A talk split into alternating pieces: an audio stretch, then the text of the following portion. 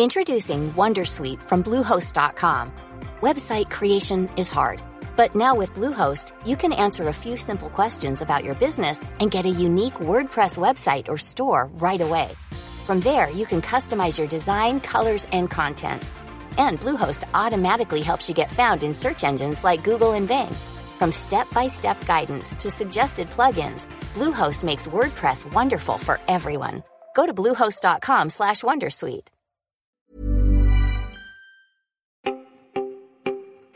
Welcome to the Help Desk for Wednesday, the 10th of March. My name is Peter Wells. And I'm Tess Bennett. And Tess, uh, we've got some interesting stories to get to. First up, uh, a an alternative to Google uh, that Forbes has covered.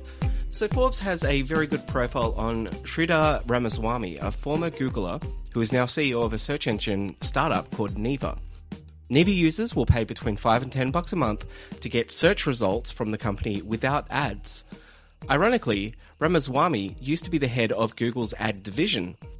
The company only has 45 employees at the moment, so and of that, a dozen of them are ex-Googlers. So it's still a very long way from being a competitor to Google, but worth keeping an eye on. Uh, this is a really great profile on uh, Ramaswamy if you do want to read up on the man. Mm, I think the, the line that stood out to me was it's a bit like the world's most successful butcher opening a vegan restaurant. Yes.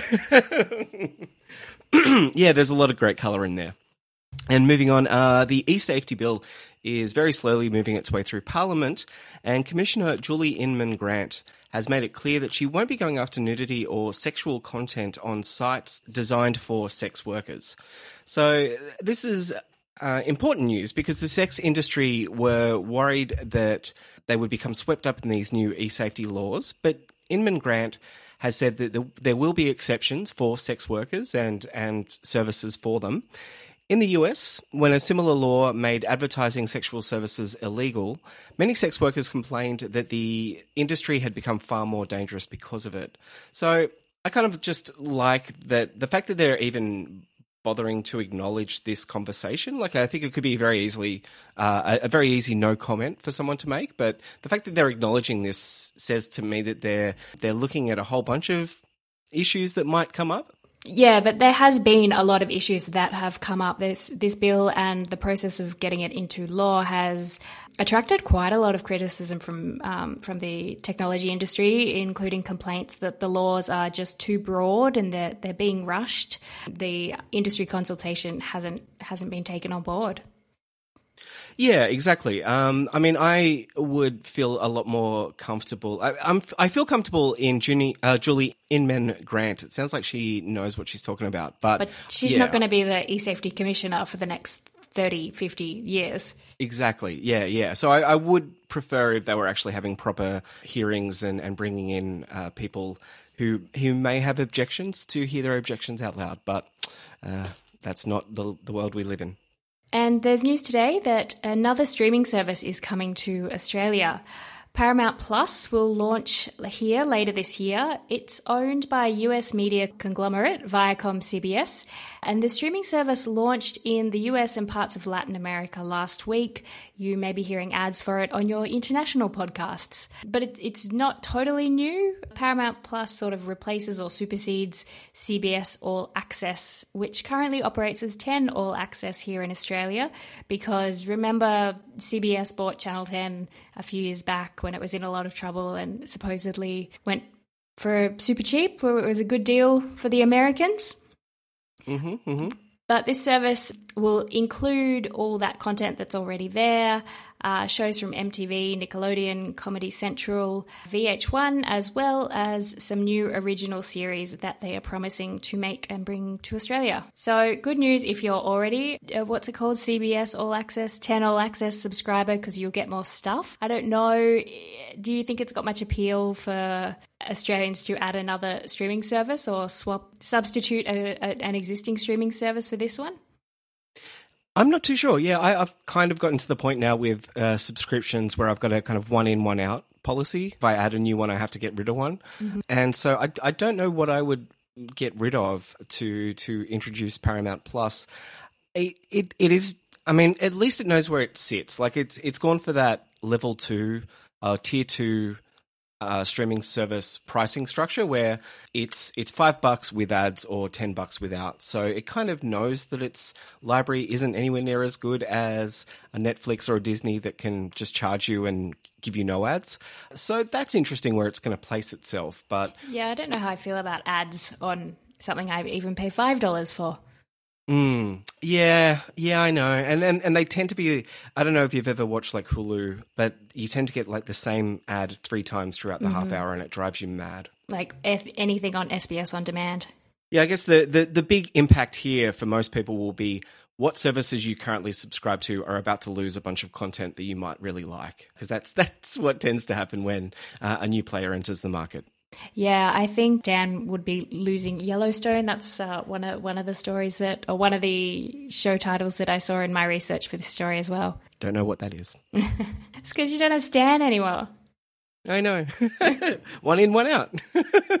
And finally, here's a bit of a um, a short version of uh, what the fuck Wednesday is about Discord. So uh, you may have heard of Discord. It seems to have been bubbling up uh, into prominence recently. Uh, I, I was thinking earlier, it's it's a bit unfair to Discord that Clubhouse is getting all the headlines when it was an audio platform for sharing. But anyway, you you may have heard the name, you may not have ever used Discord. Discord is a service that is very similar to Slack uh, in it, in the way it looks, but it behaves very very differently. Instead of having private rooms for enterprise, uh, Discord has gone kind of the other way, where it's like anyone can start a server. Uh, they call their room servers. Anyone can start a server and invite anyone along to it, or they can actually create their own paid server, and, and there are cool ways to kind of like get your community to pay to join your server, things like that. So it's a really interesting model where it's gone completely against ads, uh, which is rare for a social media, and, and gone straight for the subscription model. And one of the reasons that it keeps getting mentioned in the news these days is it's most of its communities don't seem to be toxic. So people keep looking at it going, what, what's Discord doing that none of the others can do? Because, yeah, it seems to have nice communities on it. So there's my quick rundown of what Discord is. Are you on any Discords, Tess? No, I'm not. I um I, I remember you know uh, when Slack was bought by Salesforce, Discord was floated as a an you know alternative chat channel for people to move to if Salesforce start took away that free tier of Slack. Mm-hmm. But no, not a user. Yeah, it's a little bit kludgier or a, a bit over engineered uh, if you just want to use it as a Slack or a chat service. It is. It really was designed first and foremost as a gaming uh, platform for people to. It, it, did audio very, very well and very low latency, so that if you and your friends were all playing a video game together, but the built-in chat client of the video game sucked, then you just create a Discord and, and chat amongst yourselves that way, and and that's kind of where it became popular, and it's it's now moved out of gaming into into a lot of different communities. So, uh, yeah, I've I've been I've never stuck around on a Discord server that I've been a member of, but I've noticed them being used more and more in, say, uh, communities around podcasts or a conference I went to a little while ago had all of the main talking tracks in in various discords and and so yeah I'm uh, I'm starting to see really creative uses for it but yes it still hasn't managed to to kind of hold me into any one of its communities yet yeah it still seems wild to me that people pay for like special perks like a special emoji uh, mm-hmm. or like enhanced video resolution. Yeah, it's a, it is a bizarre little thing. I've never bought a hat um, in a video game just because you're supposed to buy a hat. Um, but I but I know it's a big thing. Anyway, and Discord, as you say, uh, brings up a lot of that kind of stuff. It still is very much uh, gaming is in its DNA. So there is a lot of those those kind of fun, funny little weird perks that you can get on various servers. But that's all we have time for today. Thank you, Tess Bennett. Thanks, Peter. And we will speak to you tomorrow. Bye.